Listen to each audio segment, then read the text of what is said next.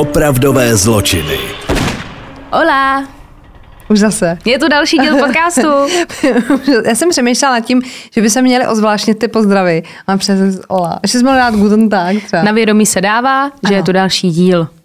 Tak a hned na úvod našeho dílu bychom vám všem chtěli poděkovat, že jste nás vašimi hlasy dostali do nominací na křišťálovou lupu do kategoriích, a to v kategorii podcast a v kategorii zábava. Ne? Entertainment? Ne?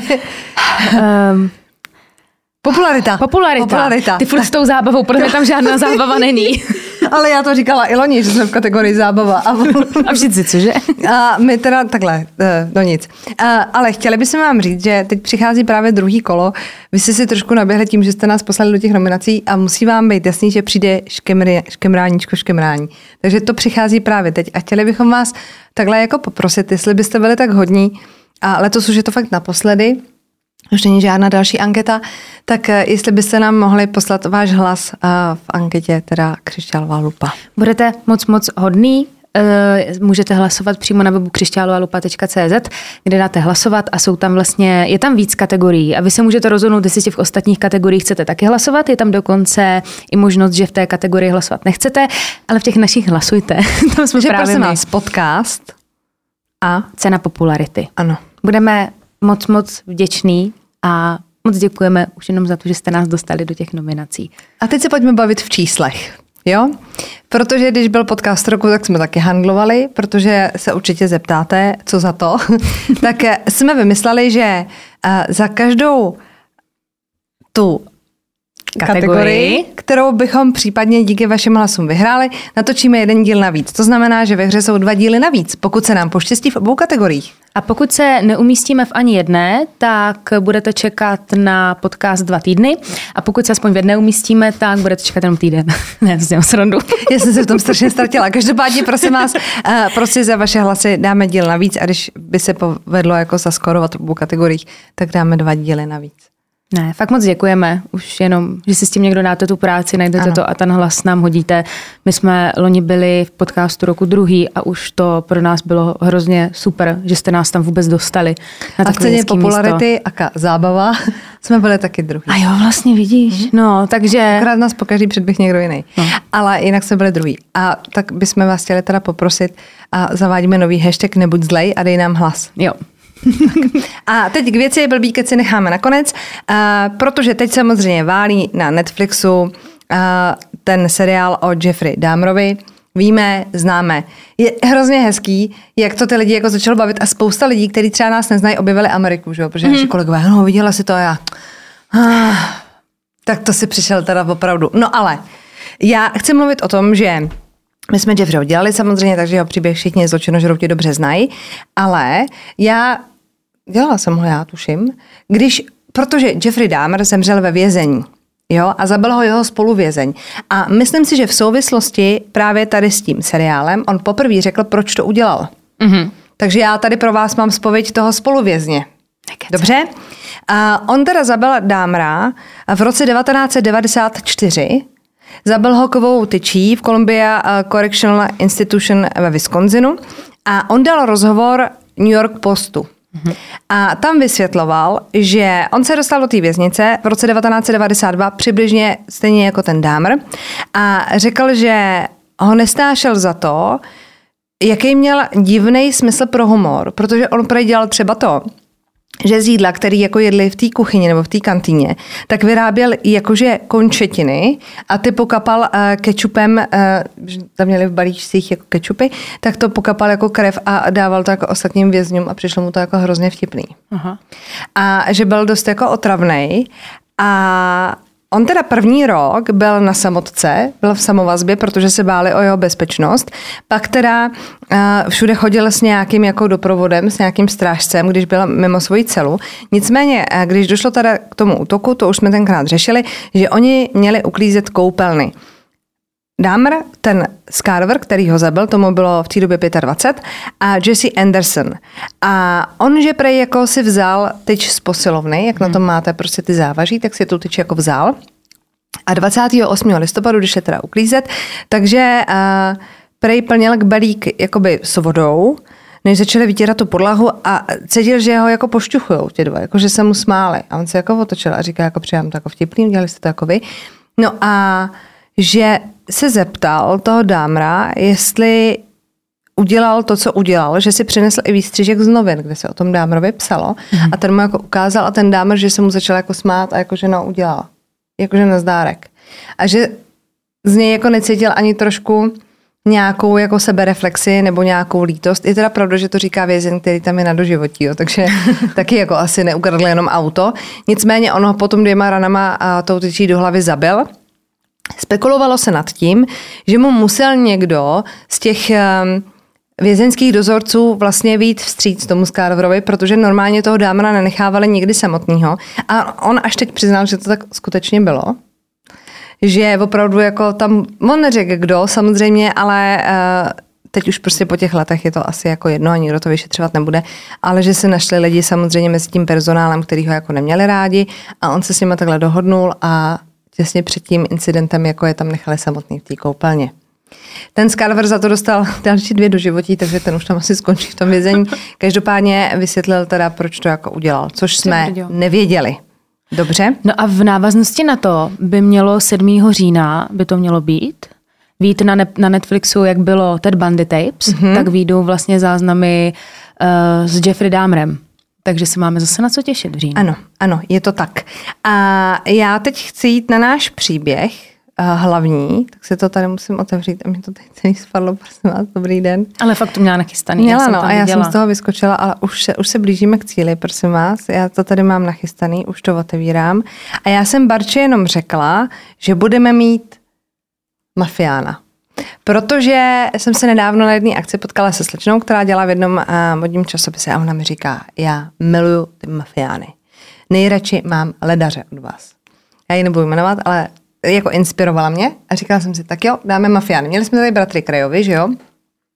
A tady padnou jména, který si myslím, že vás taky pak jako trknou, že už jste o nich slyšeli. Můj příběh je o Josefu Charlesovi Masínovi, nebo Masino. Narodil se v Mesbet v Queensu 10. ledna 1943 a byl jedním ze tří synů neapolského američana Anthonyho a jeho manželky Edlin Masinových. Je teda pravda, že eh, škole moc času jako nevěnoval. On v podstatě do ní přestal chodit na konci druhého ročníku a třetí už nezačal. A rozhodl se jít jinou cestou a na druhé straně zákona, řekněme třeba. V mládí teda Josef rád sportoval, budeme pak říkat Joe, jo, mm-hmm. to zkracují na Joe. Během uh, dospělosti se mezi jeho velký koníčky dostalo vaření. On strašně rád vařil, ale v důsledku toho, toho taky rád jedl a tloustnul a kvůli své váze si pak uh, vysloužil přezdívku Big Joey. Zlomovým rokem byl pro Masina rok 1956, kdy poznal svou nastávající ženu, Josephine, vytále vtipný, že byl jako Joe a Josephine. Mm-hmm. S ní se oženil v roce 1960 a páru se pak narodili tři dcery. A Masino se pak stal velmi dobrým kamarádem se svým švagrem, bratrem svým manželky, Salvatore Vitalem, který si pak v průběhu těch let stane jeho pravou rukou. V roce 1973 se dostal do hledáčku úřadujícího šéfa klanu Bonany. Tím šéfem byl v té době Filip Rasty, Rastelini a ten Masino se stal jeho společníkem a ten Rastelini byl takový jeho jako patron a zasvětil ho do toho mafiánského života a vysvětloval mu, co a jak chodí a tak.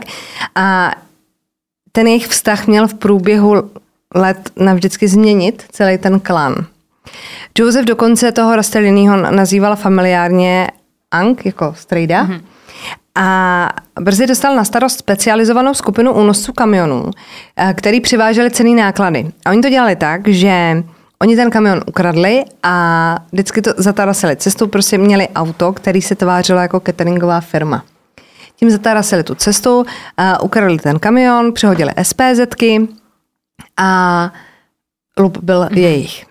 Během toho svého v vozovkách podnikání se potom seznámil s dalším uh, mafiánem, členem rodiny Gambino Johnem Gotim. Myslím si, že pokud máte rádi tuhle tu tématiku, tak právě film Goty a hraje tam John Travolta, mm-hmm. toho Gotyho je tady o něm.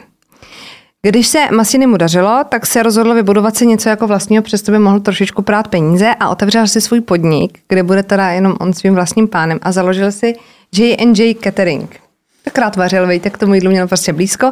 Takže si založil J&J Catering a to bylo takový jako oficiální krytí pro ty jeho další aktivity. Neoficiální aktivity teda. V roce 1974, 23. února, umírá současná hlava klanu Bonany, Natale Evola a novým šéfem je jmenován Massiniho mentor, ten strejda Rastellini. Ten teda bohužel tomu klanu nevydrží vládnout moc dlouho. O dva roky později, v roce 76, je odsouzený za obchodování s drogami a vydírání k desetiletému pobytu za mřížemi. A aniž by teda proběhla nějaká volba, nebo se někdo jako ptal, tak samozřejmě šéf je za mřížima, myši mají pré, tak se takovým jako nejmenovaným šéfem toho klanu stal Carmine Galante. Ten měl obchod s drogama teda taky ve svém rejstříku, takže už měl nějaké zkušenosti. A v roce 1975 se Masino zapojuje do první vraždy. Při ní je zabit Vito Borej, což je člověk, který měl půjčovat peníze tomu jeho švagrovi, tomu Vitalemu, nebo Vitalimu a tím pádem ten Vitali potom se stal jako spolupachatelem. Messino se eh, nechtěla, nebo Messino se nechtěla nikdy veřejně přihlásit k té vraždě a roznesl mezi lidmi obvinění, že vraždu si měl objednat eh, ten Goty z mafiánského klanu Gambino. Uh-huh. Tenhle ten čin měl být takovou jako zkouškou, jakože je věrný člen toho klanu, že je jako loajální k tomu klanu Bonano. V březnu 1975 pak byl Masino zatčen s jedním ze svých zaměstnanců, řekněme, Raymondem eh, Vínem, který teda čelil podezření ze spiknutí za účelem získání kradeného zboží. To se jednalo o ty kamiony. Jo?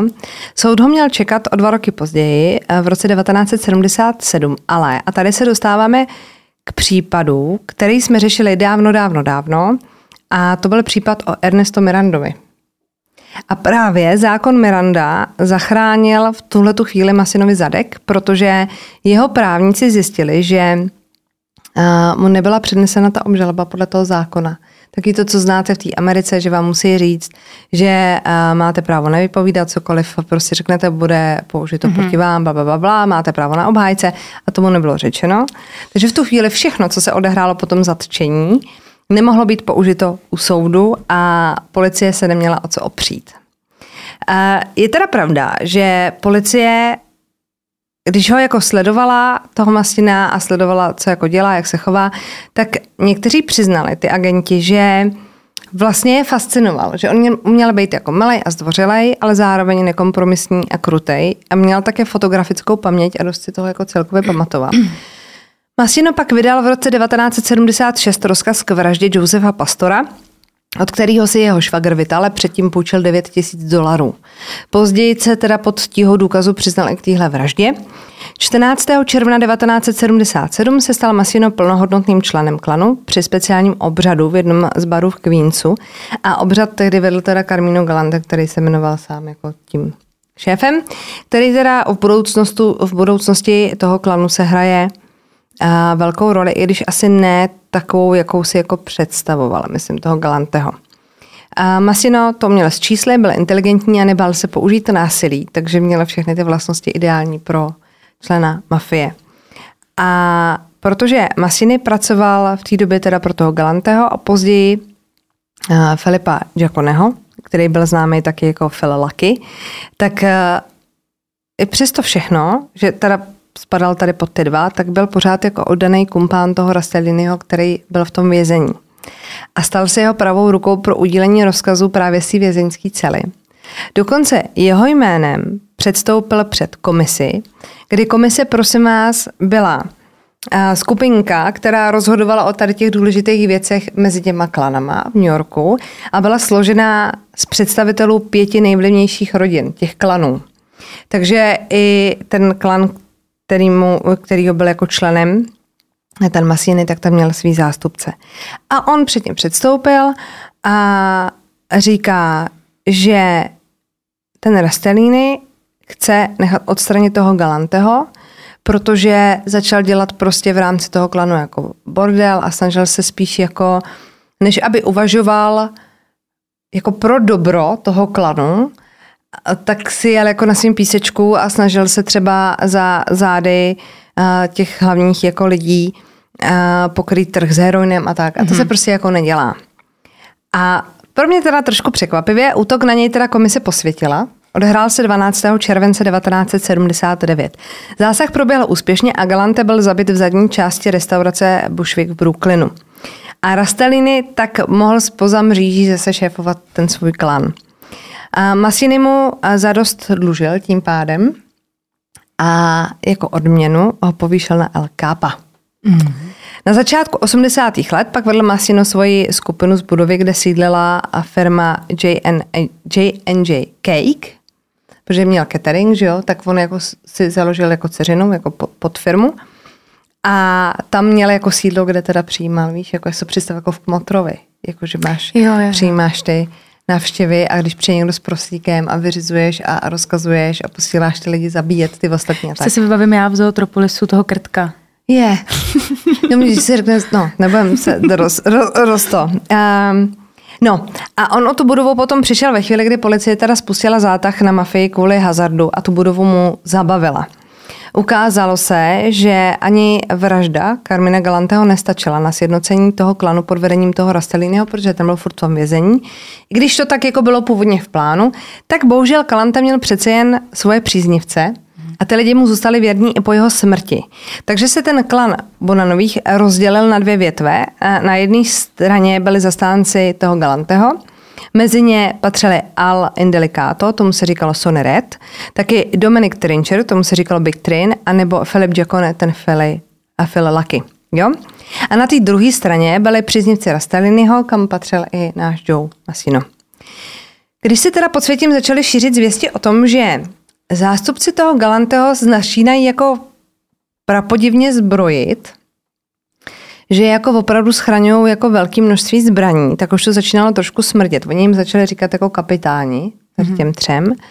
A že vlastně by mohlo dojít k nějaký vzpouře. Ten Masino dostal docela oprávněně strach a rozhodl se jednat. Takže předstoupil opět před tu komisi a řekl, hele, je potřeba to vyřešit. A ta komise mu jako řekla, hele fajn, tak se braně dokážeš. A Masino se teda rozhodl pro docela jako podlej čin. On si sjednal schůzku v jednom z vyhlášených klubů pro tu mafii po pracovní době se všema třema těma kapitánama. To znamená s tím Indelikátem, Trincherem a Jackonem. A mafie měla v té době kodex, nevím, jak je to teď, a měla kodex, že na mírové schůzky se nesměly nosit zbraně. To znamená, že jste přišli, odevzdali se zbraň u vchodu a pak jste šli jednat. A na to ten Masino spolíhal. Takže 5. května 1981 svolal na schůzku ještě teda k těm třem kapitánům dva neutrální kapitány z toho Bonano klanu, aby těm třem nebylo jako podezřelý, že se s ním scházejí jako sami, aby to mm-hmm. vypadalo jako, že opravdu potřebují probrat něco v rámci toho klanu, nějaký biznis nebo tak. Takže oni opravdu věřili tomu, že se jedná tady o nějaký mírový jednání a přišli. Zajímavým momentem pro ten klán byla chvíle, kdy Sony Black Napolitano, Dominik Napolitano, což byl teda přívrženec toho Rasteliniho, který seděl v tom vězení stále, tak říká tomu Masinovi, hele, uh, já už nějakou dobu jako spolupracuju s člověkem, který se jmenuje Doný Brasko, což si myslím, že je jméno, který vám určitě něco říká film krycí jméno Doný Brasko. Mm-hmm. No. Tak uh, bylo by fajn ho jako přizvat. Jakože fajn a, a ten Masino říká, hele ne, nikoho zvat nebudem, že on se ho nechal nějak jako proklopnout a přišlo mu to taky podezřelý. A evidentně ta intuice mu napovídala správně, protože Donny Brasco byl ve skutečnosti Joseph Pistone, což byl agent FBI, který se infiltroval do klanu Bonany v roce 1977. Říkám Bonany a Bonana, oni to jsou Bonany, prosím vás. Jo. Když teda do klubu dorazila trojice kapitánů v tom domění, že jde o tu mírovou schůzku, tak Masino už měl své střelce připravený a brzo bylo po všem. A Masino si tak jako budoval to jméno. Samozřejmě má respekt, už ty lidi jako vědí, že si proti němu nemůžou stavět, protože jinak to špatně dopadne. A tak jako rostl ten jeho věhlas v rámci té mafie. O několik dní později teda to se úplně nepovedlo. Bylo nalezeno tělo Sonnyho Reda, čili indelikáta na ulici, v místě, kterýmu se říkalo The Hole, takže jako díra anglicky. A to prosím vás v té době byla prostě skupina ulic mezi Brooklynem a Queensem, který byl jaký nízko položený uh, jakoby v poloze k té řece a když byly velký deště nebo tak, tak byly často zaplavený. No a ta voda bohužel vyplavila z mělkého hrobu to tělo. Mm-hmm. Krátce po celé té události se policie rozhodla Donního Braska stáhnout z jeho úkolu, protože jeho identita byla prozrazena Masinovi a ten byl teda velice zklamán. A taky rozčílen tou důvěrou Napolitána, toho jeho kolegy k tajnému agentovi. A Napolitáno do konce svého času totiž usiloval i o to, aby ten Donny Brasco byl zapojen jako oficiální člen Cosa Nostry. Takže jako správný mafián si řekl ten Masino, mm, asi je na čase dát mu jako na vědomí, že takhle teda opravdu ne a být jako nekompromisní, takže nařídil jeho vraždu. Jejím provedení pověřil svého švagra Vitalineho a až o víc než rok později vyplavila voda mělký hrob a odkryla tělo a pak se jako teprve ukázalo, že patří teda tomu Napolitánemu. Situace měla teda podle samotného Masina proběhnout tak, že 17. srpna 81 eh, byl Napolitáne vylákán na schůzku do domu Ronalda Filokoma, což byl spolupracovník rodiny Bonanových. A tam ho přivítal Frankopa a Franklino, který ho na schůzku odvezl, pak schodil ze schodu do suterénu a zastřelil ho. V roce 1982 se pak Joe Massino musel skrývat v Milfordu v Pensylvánii, protože na něj měla policie spadeno a ta smyčka se začala utahovat. Policie už měla v té době taky jasno v tom, že Massino je takovou jako nepsanou hlavou klanu Bonány, když jako ne úplně oficiálně, protože máme Rasteliniho ve vězení, ale má prostě velký vliv. A on se prosím vás skrýval v tom Milfordu dva roky. A pak už si řekl jako fuck it. a policii se vydal Nakonec byl zhledán vinným z vydírání a jiných činů a v lednu 1987 byl odsouzen k desetiletému pobytu ve vězení. Ironií bylo, že ta policie pak dokázala zjistit, že teda on nechal zabít tu trojici těch kapitánů, ale že kvůli nějaké technické chybě už byl ten případ jako promlčený pro ně mm. v tu dobu.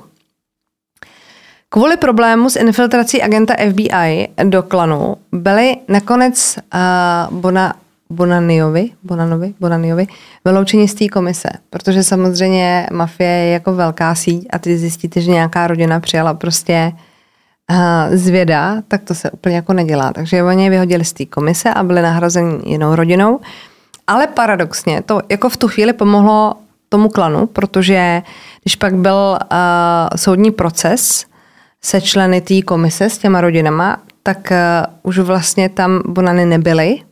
Mm-hmm a tím pádem už je nepovažovala FBI za tak velkou hrozbu, takže do nich jako nešťourala tolik. To hrálo do karet i Masinovi, protože ten stěl až do své smrti teda toho Rasteliniho, a, nebo Rasteliho a ten v roce 1992 pak zemřel a Masino se stal oficiální hlavou celého klanu. No a měl svý funkce využít.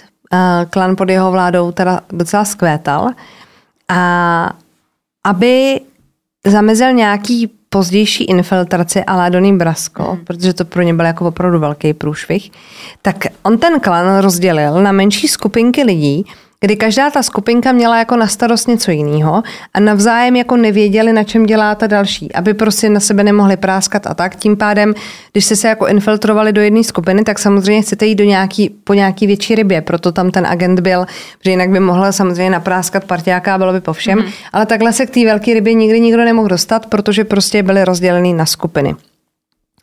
Dokonce nechal zavřít kluby, kde se scházely uh, třeba ty rodiny v rámci těch klanů a podobně, aby je nikdy nikdo jako nezastih veřejně jako společně. A když o něm chtěl někdo z klanu mluvit, tak aby jako neřekl jeho jméno, tak kdybych já vám tady jako vyprávěla ten příběh a jela podle jako toho kodexu, který on jako zavedl, tak já neřeknu masino, ale ukážu si na ucho. Nebo se to ucho dotknu. Aha. A tím chci říct, jako že mluvím o Masinovi. A na základě toho mu začali říkat ucho, teda jako přes dívkou. Uh, Masino uh, klan dovedl zpátky teda na výsluní a Bonany se pak stali opět uh, členem té komise. A i když teda měli pořád na triku tu infiltraci, ale prostě jinak se jim dařilo, tak se na to jako zapomnělo. Až do roku 2002, který teda předznamenal pro ten klan velký změny. Ukázalo se totiž, že dva členové Bonány, dva kapitáni se rozhodli spolupracovat s policií Je. a vstoupili do programu na ochranu svědků. Tak to už víte v tu chvíli, že už jste jako v háji, že, že už se to prostě sesype, protože začnou prostě mluvit. A policie teda, nebo konkrétně FBI se zaměřila i na nějaký účetnictví a podobně, protože samozřejmě tam perete prachy a podobně hazard, kradené věci. No a 9. ledna 2003 byl Joe Massino zatčen a obviněn z vraždy toho Napolitána v roce 1981. Bohužel teda pro toho Massina byl obviněný i ten švagr Vitale a ten se z toho teda trošku podělal. Takže se domluvil s policií a za imunitu v případu přislíbil svědectví proti svému švagrovi. Je.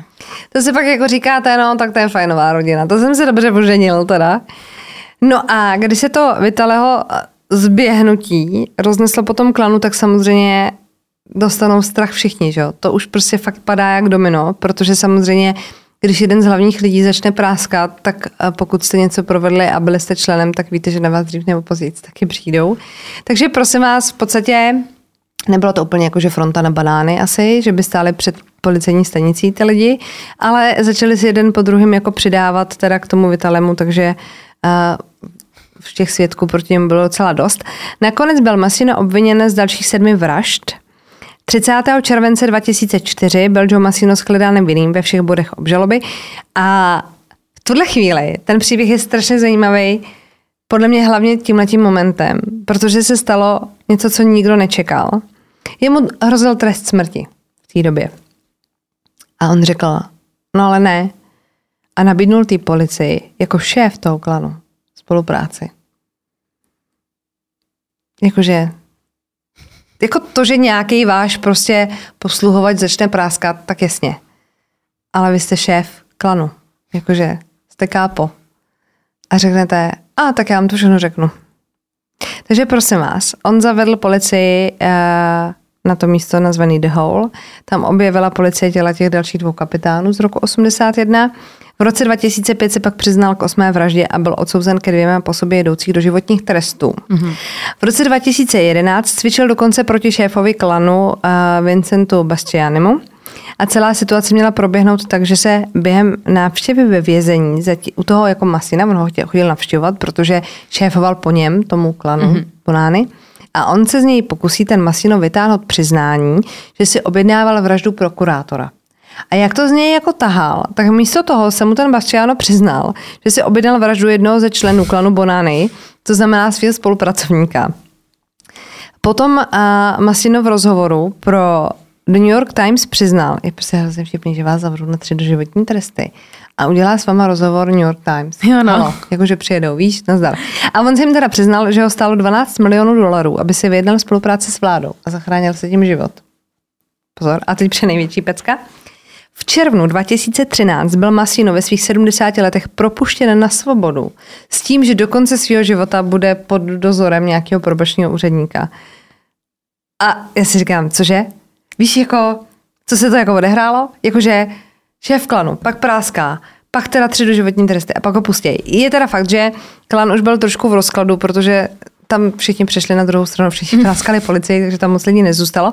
Každopádně asi ho nevzali zpátky po tom, co je všechny napráskal i on, ale oni ho si pustili. Já si myslím, že v tom třeba hráli roli i nějaký prašulané pak. To je taky jako možný. Je to možný. Tře- Jako třeba byl nemocný, jako, jako těžko říct, jako těch uh, možností může jít jako spousta, ale jakože prostě šéfujete klanu, pak začnete práskat a pak vás A pustí. pak si běháš po světě. No. Tak to je hustý.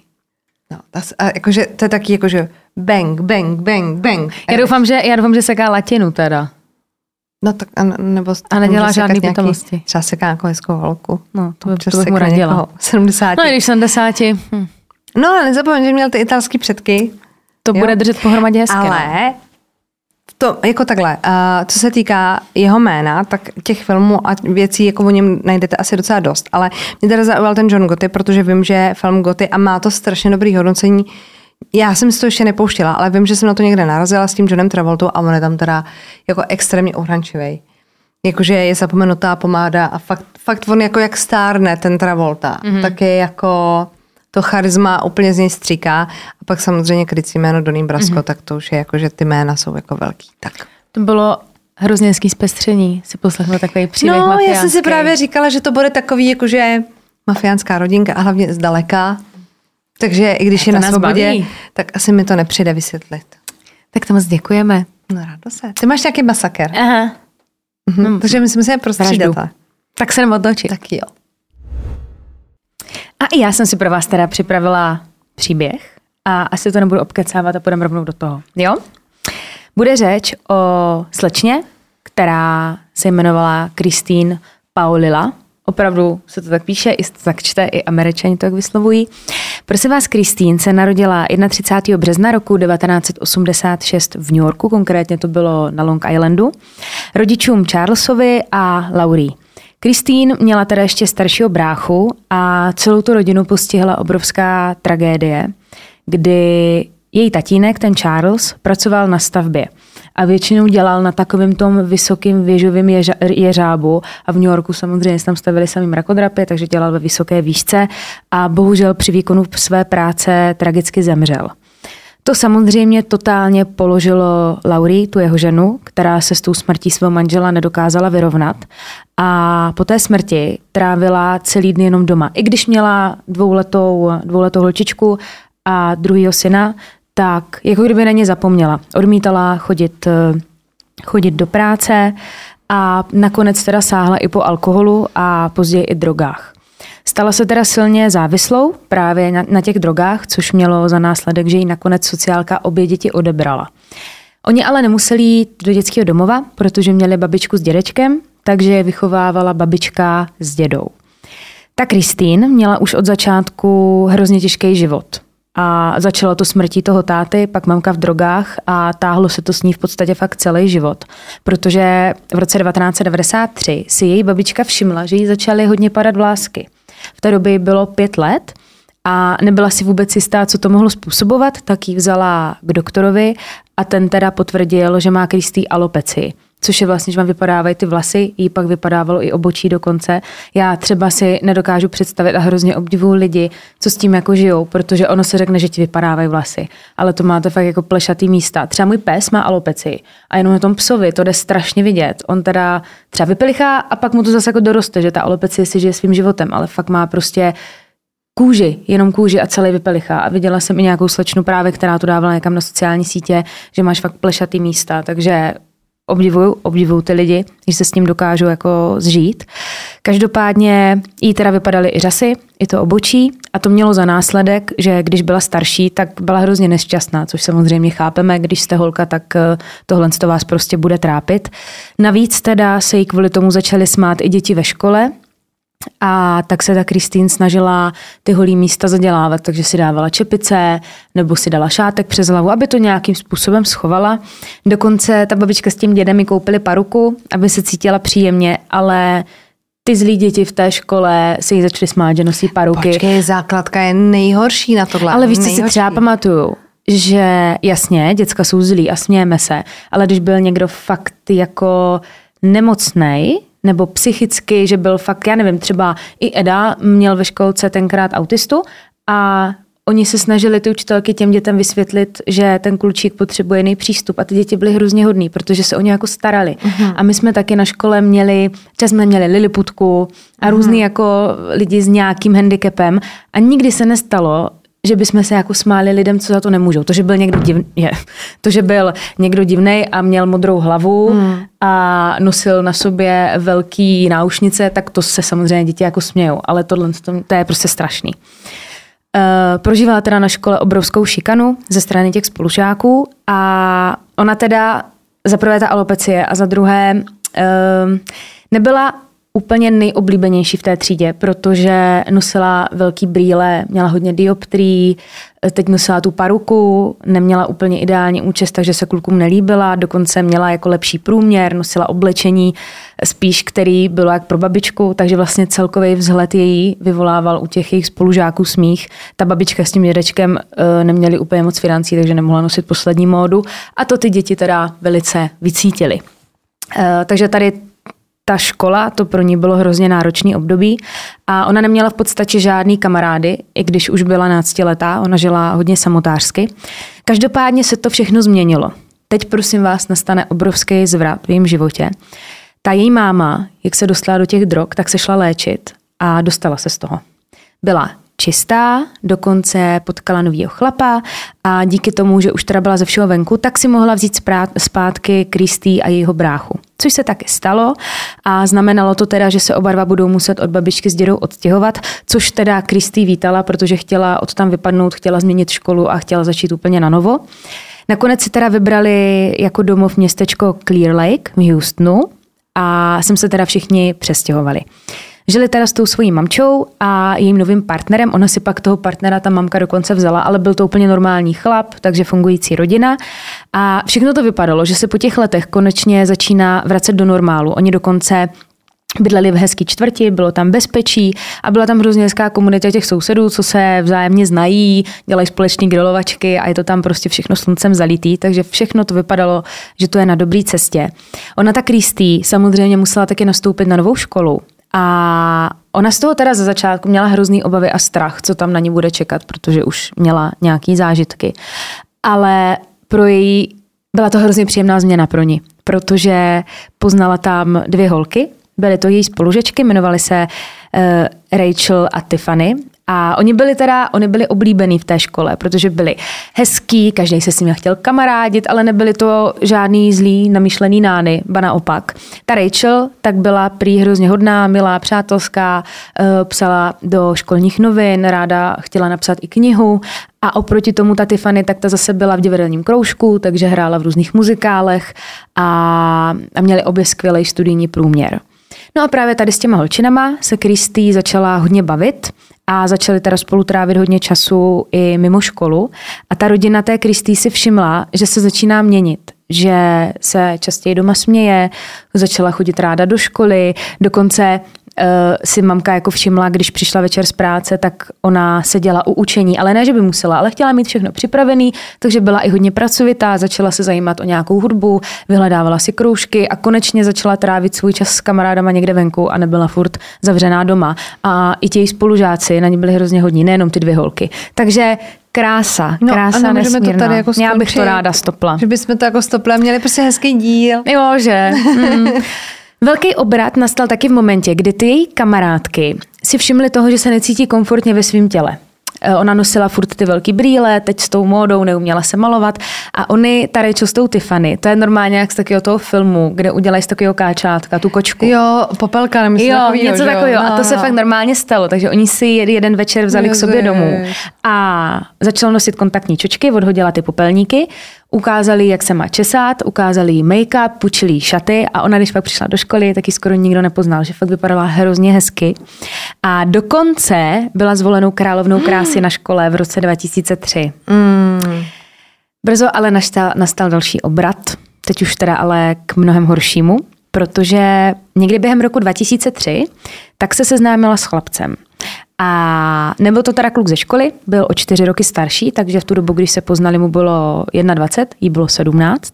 Ten kluk se jmenoval Chris Snyder a ti dva se potkali někde na párty, když byli někde s kamarádama a začali se teda spolu výdat a nakonec spolu začali chodit. Každopádně, co se týče Krise, tak to nebyla úplně dobrá partie, protože o něm bylo známo, že jede v drogách. A tohle všechno o něm samozřejmě věděla i ta matka Kristý, která z toho nebyla vůbec nadšená, protože sama moc dobře věděla, co ty drogy dovedou. A nebyly to jenom drogy. On byl celkem i e, pořádný kriminálník, co se týče, měl v trestním rejstříku nějaký krádeže, dokonce nějaký napadení, takže není to úplně dobrá partie pro vaši 17-letou dceru. Tohle všechno věděli i ty kamarádky, ta Rachel s tou Tiff, a snažili se jí to rozmluvit, ale k ničemu to nebylo. Ona totiž do něho byla zamilovaná, takže růžový brejle. Tak se dokonce časem s těma holkama úplně odcizila, už se přestali výdat, nevolali si, skoro se nebavili, ale nebylo to ze strany těch holek, oni si k ní pořád snažili najít cestu, ale ona se do sebe úplně uzavřela a s nikým nemluvila. Jediný, s kým mluvila, tak byl ten její přítel. Ti dva, ale ta Kristý s tím Chrisem. Ty, jo, ty jsi měla Joe a Josephine mm-hmm. a já mám Kristýn a Krise. tak oni měli hrozně toxický vztah, protože oni obě, oba dva v podstatě byli v něčem hrozně stejní. Byli hysteričtí, byli hrozně vznětliví, oba dva byli agresivní a tohle, když se potká, tak mm-hmm. je to jako šílený tornádo. A oni třeba jednou měli jednu obrovskou hádku. Bylo to u toho Krise doma. A kvůli něčemu se pohádali. Ona byla strašná žádlivka a ten Chris jí řekl, ať vypadne z toho bytu. A ona nechtěla. Tak ji prostě násilím dostal z toho bytu, zavřel dveře a ona si hystericky lehla před ty dveře, že tam bude jako spat. Aha. Že od tam nepůjde. A začala tam furt řvát, bouchala, bouchala do dveří a ten Chris si začal vyhrožovat, že zavolá policii, jestli se bude takhle chovat. A ona mu řekla, že jestli zavolá policii, tak mu zabije celou rodinu. Což jako... To je sympatické. To je sympatické. To je sympatické. Uh, ty kamarádky si všimly, že časem, časem si všimli, že ta Kristý už není ta Kristý, kterou potkali, když nastoupila na tu školu. A oni se jí snažili pomoct. Chtěli si s ní jako promluvit, jestli něco trápí. Měli i tušení, jestli třeba ten Krist nebije, nebo jestli s ním, nedej bože, nebere ty drogy. Ale ona ty holky od sebe úplně odháněla a nechtěla nic slyšet. A tak si teda Rachel a Tiff žili svými životy dál bez ní.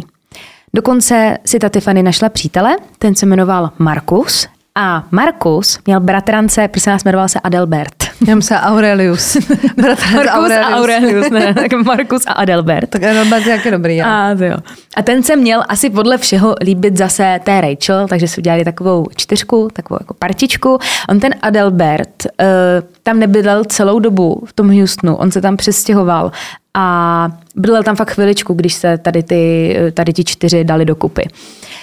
Každopádně, oni teda spolu trávili hodně času, chodili spolu do kina, dělali si filmové večery a všichni se jeden den domluvili, že by bylo fajn udělat party u Tiffany doma. Protože ta Tiffany měla tatínka, který si našel novou maminku a byl u té maminky, takže Tiffany měla volný house v podstatě jako pořád. Já nevím, co to je za otce. Tatínek si našel novou maminku a byl a u té maminky. Byl u té maminky. A Tiffany jako žila sama vlastně v tom domě. A Ten taťka... normálně, když, když koukáš na OC, no. víš, že ty domy všichni. Jo. A ona tam byla v podstatě ona vlastně žila sama, co jsem tak pochopila. Mm. A ten taťka jezdil jako na víkendy domů, když to vůbec. Takže se rozhodli, že teda udělají párty. Ta party byla naplánovaná na 18. července roku 2003. Oficiálně měla začít okolo 6. hodiny večer a s tím, že všichni čtyři už od rána byli u té Tiffany a dělali si hezký odpoledne, pustili si nějaký film, najedli se a hlavně teda chystali všechno na tu večerní pártošku. No a pozvaná byla i jedna z jejich spolužeček, která se chtěla ještě optat na nějaký detaily ohledně té párty, jestli má donést nějaký jídlo nebo pití a podobné věci a chtěla si prostě pokecat, tak eh, volala Tiffany domů okolo třetí hodiny. Prosím vás, nebyly mobily, jenom pevné linky. Volala té Tiffany, zvedl to ten její přítel Markus s tím, že Tiffany je zrovna jako ve vaně, že teďka nemůže, tak ať zavolá později a že se na všem domluví, protože on nevěděl žádný blížší informace. Což se taky stalo, ta spolužečka zavolala opět zhruba za hodinku a v tu dobu telefon nikdo nebral. Mm-hmm. Ona tam volala víckrát, ale už to nikdo nezvedl. Ona to neřešila, což chápeme, řekla si, tak tam už asi jako popíjí nebo chystají tu pártošku, já se tam prostě vydám, vezmu nějaký pití a půjdu tam. Nachystala se a vyrazila, aby tam něco málo po té 6. hodině večer byla. A teď se přesuneme teda do půl sedmé večer, v den té párty. Přišla tam ta kamarádka a všimla si, že před domem Tiffany už stojí několik lidí ale nemůžou se rozvonit. Protože Tiffany předtím nebyla v koupelně. Počkej si. Že ne. Ona nebyla ve vaně. Já ti to nemůžu prozradit, tak prozradit všechno. Stáli tam ti kamarádi, nemohli se dozvonit, dozvonit, což bylo hodně divný. Klepali dokonce na okna, bouchali do dveří, nikdo jim neodpovídal, ale slyšeli přes ty dveře, že tam jede televize. Tak jako nechápali, co se děje. Tak uspořádáš párty a pak jako nebudeš otvírat, jako halo. Uh, Neslyšeli ale žádný hlasy, což jim přišlo divný a mysleli si ze začátku, že to třeba bude nějaký for nebo něco, protože ta party měla o té půl sedmé teprve začínat. Nakonec teda zjistili, že jedny dveře byly zamčený. Eh, nebyly zamčený. tak vešli dovnitř do toho domu a tam na ně teda čekalo něco, na co nebyl nikdo z nich připravený, protože v obývacím pokoji byly čtyři mrtvá těla. Všude po pokoji byla krev, takže na zemi, na zdech, na televizi, úplně všude. Byl to jako strašný masakr. Těla Tiffany a Markuse byly na sedačce a byly v takové poloze, jak když si večer lehneš se svým partnerem a pustíte si ten film, jak jste jako tak různě propletení, tak tady v té pozici byly nalezeni vlastně ten Markus s tou eh, Tiffany. Eh, tělo Adelberta se našlo na zemi a Rachel tak její tělo bylo za sedačkou. Je to pravda? Pardon, doufám, že pokud posloucháte v autě, že jsem vás nevylekala. Ale je to pravda. Ale je to pravda. A dokonce kousek od toho těla Rachel ležel telefon, ze kterého se zjistilo, že se snažila vytočit 911, protože tam byl 9.1. A tu jedničku už nestihla teda vytočit. Uh, takže podle všeho nebyla hned mrtvá, ale snažila se ještě zavolat pomoc. Část jejich kamarádů teda okamžitě běžela k sousedovi, od něho zavolali na policii a když policie dojela na místo, tak eh, bylo jasný, že v tom domě se střílelo. Našli zhruba 24 nábojů s tím, že 17 z nich zasáhlo ty čtyři oběti a byla teda samozřejmě provedena pitva a ta prokázala, že tři z nich, což byl Adelbert, Markus a Tiffany, tak ti byli zastřeleni a byli na místě mrtví. Ale ta Rachel to měla chudinka mnohem horší, protože byla postřelená, ale ne fatálně. Ona ten útok přežila. A ten útočník ji teda šestkrát střelil do oblasti vlastně od břicha dolů, tak tam byla, byla postřelená, ale přežila to. A potom zemřela na následek uh, úderem tupým předmětem. Tupý, úderem tupým, následek úderu, úderu tupým, tupým předmětem, předmětem do ano, hlavy. Ano. A podle všeho to asi nebyl jako jeden zásah, ale že ji fakt jako někdo umlátil k smrti. Obě dívky měly teda střelné rány hlavně v oblasti břicha a dolů. Eh, tady potom, co se to rozkřiklo po tom okolí, tak všichni byli hrozně v šoku, protože, jak jsem říkala na začátku, byla to klidná oblast, kde byly rodiny s dětmi a Báli se, aby ten vrah neuzařil znovu, protože tam mohl vraždit nějaký sériový vrah. Ta policie teda z toho byla v šoku dvojnásobně, protože uh, nebyli schopni přijít na to, co mohlo co toho člověka mohlo vést k tomu zabít čtyři mladý děti v podstatě ještě, mm. bylo 18 až 20 let, uh, kteří žili slušným životem, nejeli v žádných drogách, bylo to prostě celý strašně zvláštní a na místě se teda nenašly uh, žádný důkazy, které, mohly, které by je mohly k něčemu navést. Policie teda začala samozřejmě všechny v okolí, takže sousedy, spolužáky, kamarády, všechny začaly vyslíchat a zhodli se na tom, všichni tady ti jejich známí a lidi okolo nich, že nebyli v žádné pochybné partě, že nebrali žádné drogy a byli to prostě slušní lidi, co neměli nepřátele, nikomu nedlužili prachy nebo nedělali žádný eh, černoty, prostě slušní lidi. Teď se vrátíme ke Kristý a její reakci tady na to. Ona po tom, co se to dozvěděla, že ty její dvě kamarádky někdo zavraždil, tak se prý totálně zhroutila. Že měla deprese, přestala chodit do školy, neustále jenom plakala, dokonce nedokázala spát sama, že spávala s mamčou v posteli. A ta její mamka z toho samozřejmě byla trojnásobně nešťastná, protože viděla svoji dceru, jak se trápí a věděla, jak jí na těch holkách záleželo.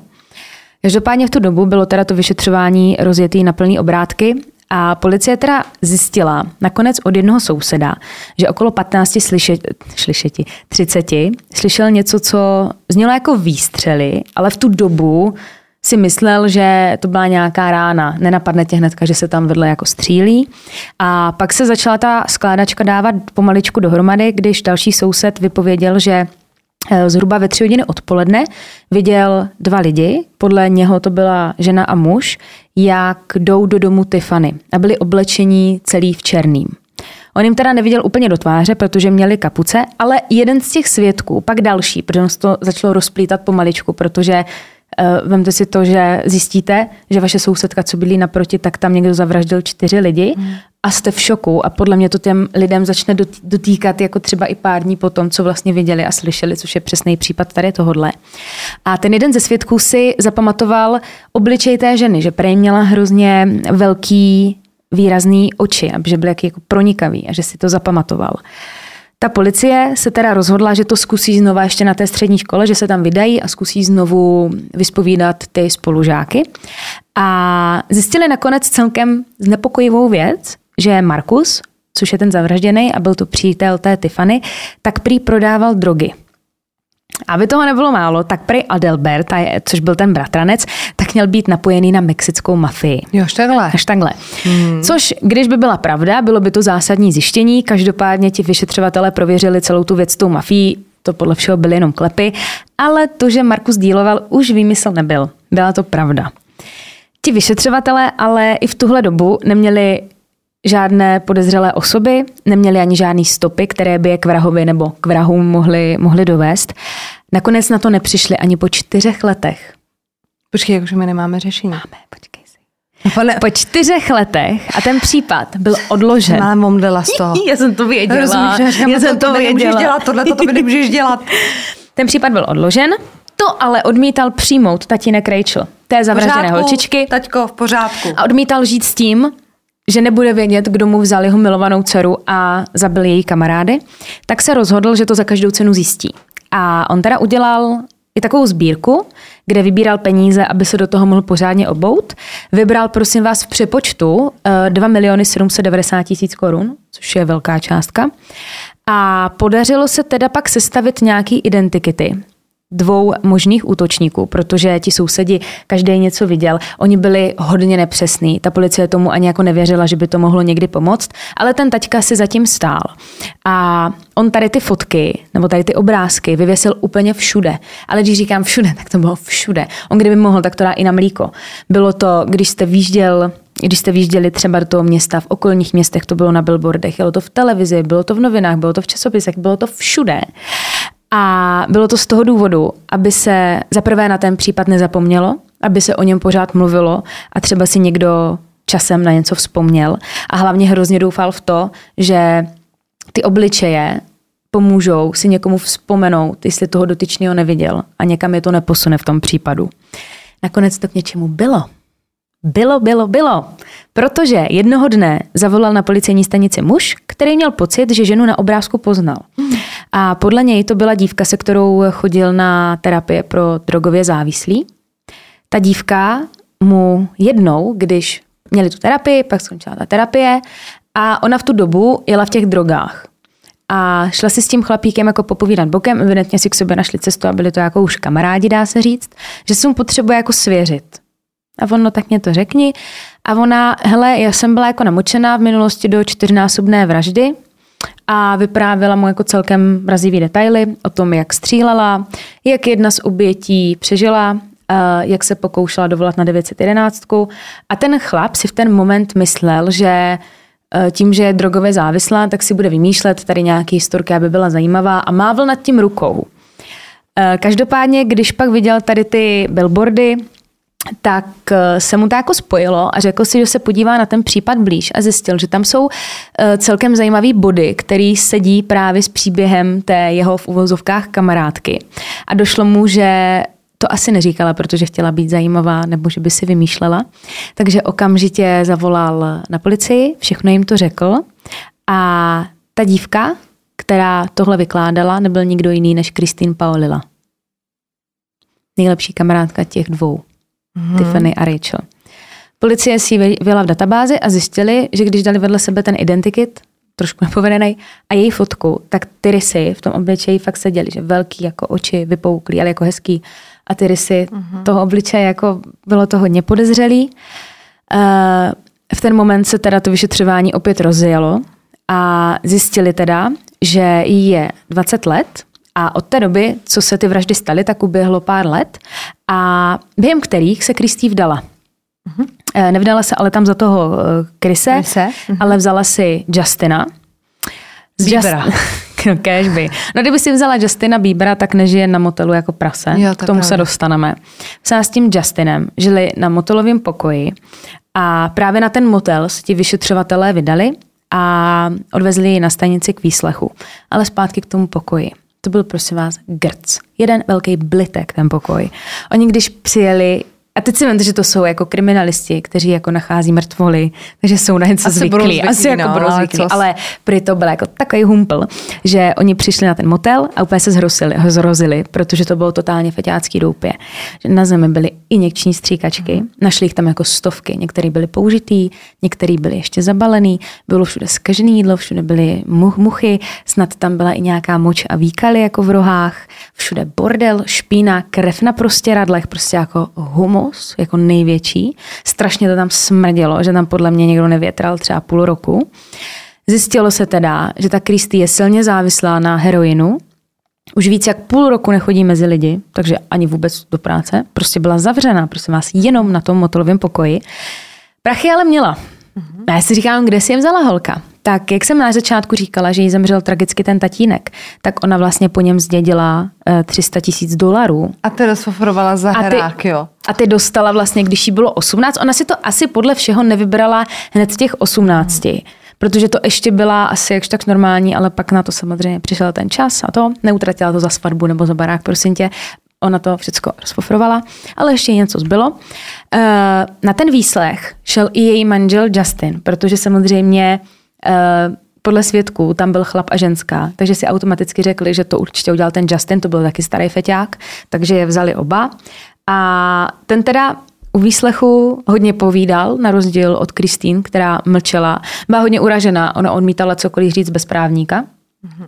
Každopádně Justin řekl hodně zajímavé věci. On jim řekl, že o té vraždě věděl, že mu o tom Kristý dokonce vyprávěla. Eh, Řekla mu to z toho důvodu, že už prý nedokázala unést tíhu eh, toho, že to nemůže nikomu říct, že jí to fakt jako zžíralo, že to udělala. Podle ní to udělala společně se svým bývalým přítelem, s Chrisem Snyderem. A vyšetřovatelé teda zjistili, co se přesně 18. července 2003 stalo. Zajímá vás to? Ano, co se povím. stalo? Co se stalo? Ten den Kristýna a její kluk potřebovali drogy. Ale žádný neměli a neměli ani prachy. A tak se teda rozhodli, že to zkusí u Tiffany doma, kde bude i ten Markus a ostatní. A podle mě tam byly hnedka dvě věci. Za prvé o tom Markusovi se teda říkalo, že je drogový dealer, tak podle mě očekávali, že u sebe bude mít nějaký matroš. A druhá věc, eh, nepocházeli úplně z chudých poměrů tady ty děcka, takže si byli asi vědomi toho, že i v tom baráku může být nějaká hotovost nebo aspoň nějaký cenosti. Takže se tam vydali.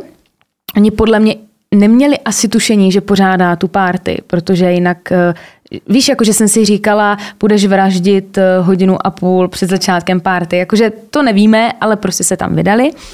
V klidu zazvonili a otevřela jim Rachel, která je pustila dovnitř. Oni tam přišli okolo třetí hodiny. Ona je v klidu pustila dovnitř, protože sice spolu neměli takový jako napjatý vztahy, ta Tiffany, Rachel a ta Christine, ale oni ji pořád měli rádi. Eh, Takže když se jim zjevila ta kamarádka u dveří, tak říkají, hele, my stejně budeme mít party, tak pojďte dovnitř, uděláme si jako hezký den a nenapadlo by je, co jako nastane. No a nebo v tu chvíli ona řekla, takže vy máte párty a nepozvali jste mě? No. V ten moment teda, co se za nimi zavřely dveře, tak oba dva vytáhli zbraň a začali vyhrožovat, že jestli jim nedají peníze, tak je všechny zabijou. Tak Christine vzala Rachel a šla s ní projít celý dům, aby jí ukázala, kde jsou nějaký prachy. Přitom ta Rachel tam nebydlela, nebydlela, byl to dům Tiffany, ale i tak vzala tu Rachel. Šli projít celý barák, aby jí řekla, kde jsou prachy nebo nějaký šperky. A ten její přítel zůstal doma, s, doma dole s tím eh, Markusem, Aureliusem. Aureliusem a, Já a bych s furt tou říkala Tiffany. Adel, Adelheid a on je Adelbert, že jo? Adelbert. Já Adelheid. Děvčátku z hor. Nakonec jim ale došlo, oni si podle všeho odnesli v uvozovkách chlup, ale pak teda zjistili jednu věc, eh, podle toho, jak říkáš, to asi nebyli úplně lumeni, protože nebyli nějak maskovaní, měli jenom kapuce, když tam šli a najednou jim došlo, že ty bláho, no, tak jsme to tady jako vykradli, ale teď nás všichni můžou napráskat, protože je známe. Takže se báli a rozhodli se, že teda musí odstranit svědky. A rozhodli se teda, že je budou muset zabít. Eh, Ta Kristýn později tvrdila, že střílel jenom její přítel. Což ale úplně nesedělo, protože bylo už na místě činu potvrzeno, že se střílelo ze dvou různých zbraní. Takže bylo jasné, že musela střílet i ta Kristýn. Eh, Na všechny teda vystřelili, eh, potom utekli z domu a teď prosím vás pozor, teď nastává jako strašný moment, ze kterého se mě úplně svírá žaludek. udělali piv, pav, piv, pav, piv, uh-huh. utekli z toho domu, sedli do Ježiši, auta. udělal to pav. Piv, piv, piv, piv, pav. A to bylo dokončený. Pav, Pro pav. lidi s OCD musíš myslet na lidi s OCD, musíš to dokončit. utekli z toho domu a ta Kristýn začala panikařit. A začala říkat tomu příteli, hej kámo, já mám prostě strach, že to přežili. Jako co když budou živí, já si prostě nejsem jistá, že jsme je zabili. A on říká, OK, tak se tam pojďme vrátit. Jo, takhle. No a ta Rachel, já nevím, co mám začít dřív, přišli do toho domu zpátky, tady po tom masakru a v každýho ještě jednou dorazili. Jako fakt doslova, ale oni už podle všeho, když se tam vrátili, tak ti tři byli mrtví. No a teď si říká jedna, dva, tři a kde je čtvrtý? Kde je ta Rachel? A začali teda hledat všude po domě a pak si bohužel uh, Kristýn všimla, že je schovaná, že Ty byla, čemu se směješ? jsem si vzpomněla na scénu z Scary Movie, protože ona byla schovaná, zase, ona byla schovaná za sedačkou a já jsem si vybavila toho, toho, já se strašně omlouvám, víš, co jsem si vybavila. Brýskota. A ne, ne, ne, ta Rachel byla schovaná za tou sedačkou a ona prosím vás žila. A ona po ní vystřelila do oblasti těch nohou a nakonec se teda rozhodli, že ji umlátí k smrti. Což je jako strašný, když si jako vezme, že ta Rachel vlastně měla možnost jako přežít, všecko to říct. A hrozný. A i se stihla schovat, veď? Jakože... No, to je, ne, je to strašný. Uh, takže ji nakonec doslova ubili k smrti. Potom utekli, sedli si do auta Krise a jeli k němu, jeli k domu té Kristýn. Tam teda nikdo nebyl doma, což oni využili, umyli se od té krve, převlíkli se a Chris pak hodil Kristýn do práce, kde odpracovala celou směnu. Jako v pohodě.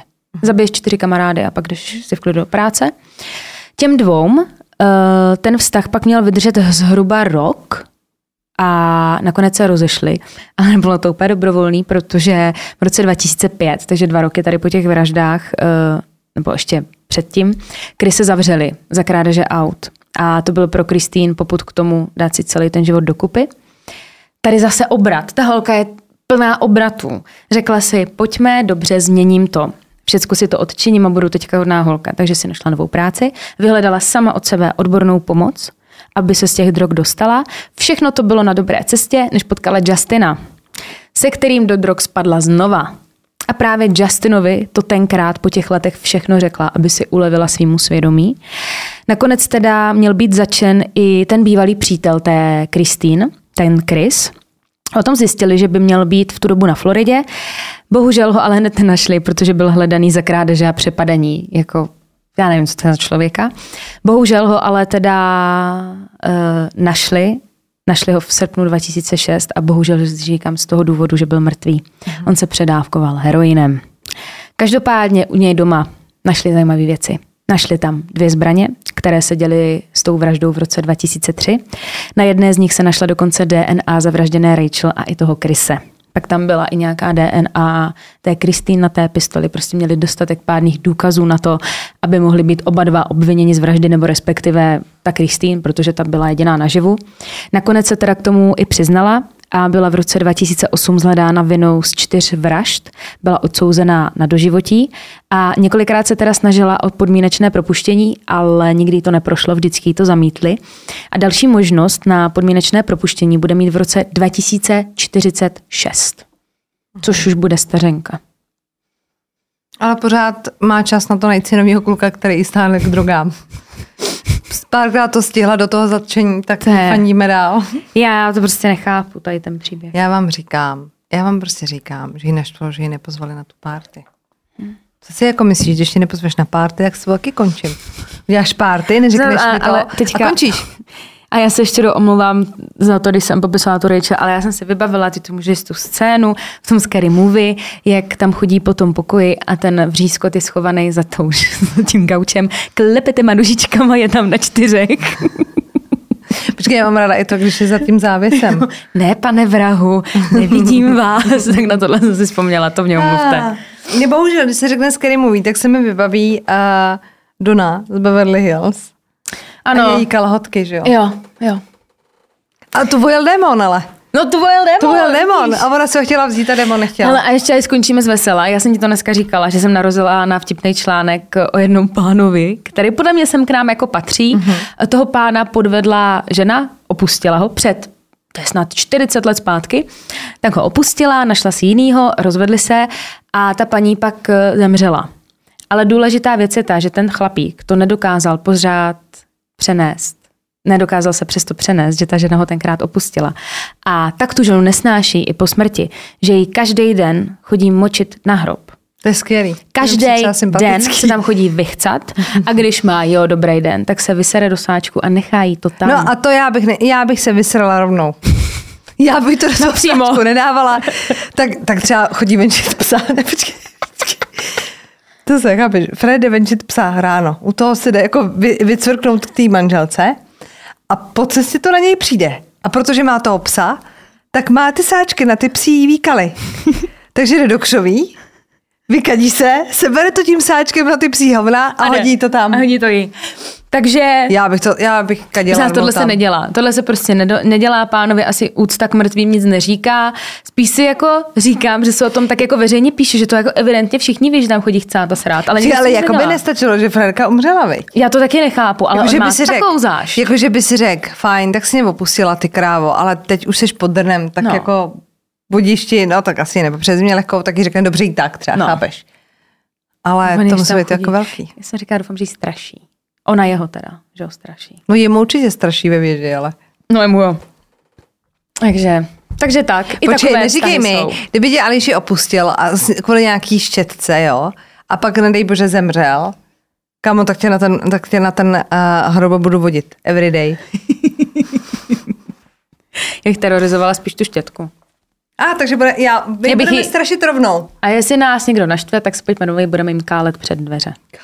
To je vždycky nepříjemný. To- to počkej, Hovno se- před dveřma, No, to jasný. nechceš. To si, a to se nějak, to byl ten for, že zapálíš ty noviny, ne? Jo. A pod něma je to hovno. Fakt. To počkejte, já teda nevím, jestli se do toho nezaplítám, jo, ale myslím si, že to bylo tak, že dáte lejno před dveře tomu, koho nemáte to rádi. zaš-. Dáte tam ty noviny, ty zapálíte a zazvoníte. Takže ten dotyčný vyběhne a začne logicky, protože začnete dupat po těch novinách, abyste uhasili ten oheň. No pojď mi to hovno. To je skvělý. To je skvělý. A opět přichází na řadu historka a mojí sestry, který kamarádka toho hovno hodila do schránky. To je, to je taky jako úderný. Jako je zajímavé, co někde lidi dělají. Já jsem měla jednu kamarádku na základní škole. Ona je byla taková ta, ona se dala vyhecovat ke všemu, já to milovala. Já bych jí řekla vysleď se do náha na zastávce, jsi ona to hajzla, využívala z toho? A my jsme jí tenkrát s holkama řekli, hele, o co, že se nevyštěš do pytlíku a nehodíš to někomu do schránky. A ona, tak jo. A my, to neuděláš. A ona, No, tak to je A dobrý. udělám. A ona normálně fakt tam v parku, kde normálně chodí lidi svolaž do keříčka, nachcela do toho pytlíku a hodila to někomu do schránky. Ale Bylo nám asi 13. tak To bylo ale někomu cizímu, to je v pohodě. A to se prostě nedělá tohle. Kamo, by měli ve schránce hovno. Bez pytlíku. Tě upozorňuju, bez pytlíku. Rovnou tam bylo šoupnutý. A to se někdo musel nadřít, když tam klečel nad tím. To asi nebyl přímý hod. To nebyl přímý hod, to nebyla přímo do kelímku zmrzlina. To bylo jako nic, nic. Pojďme od toho. Takže tak. Takže, prosím vás, vy, co jste došli až nakonec, děkujeme, gratulujeme. Zůstaňte nám naživo a na svobodě a doufám, že se vám dnešní díl líbil a příště, prosím vás, já vás chci navnadit, protože jsem navnadila i Baču, mám pro vás, prosím vás, ale strašný šlák. To se jmenuje Zoseriete. No jestli nekecáš. To se jmenuje Zoseriete. Zoseriete se. Tak a budeme rádi za vaše hlasy do křišťálové lupy. Jo. Jste miláčkové naši.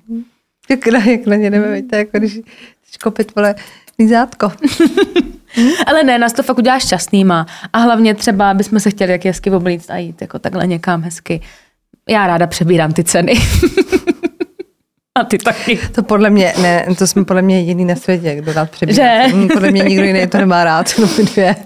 Ne, Takhle. tak budeme rádi za každý. Jo, za a každý. počkej, a když by to dopadlo, tak uděláme živák, jakože stream a zatancujeme vám zase. Zas náš A zase z tanec. toho můžete si dělat screeny. Mm, to Vy, jsme byli moc rádi. podšitý. No, prej, hlavně si to neukládejte a za chvilku plný Instagram a nás dvou tam.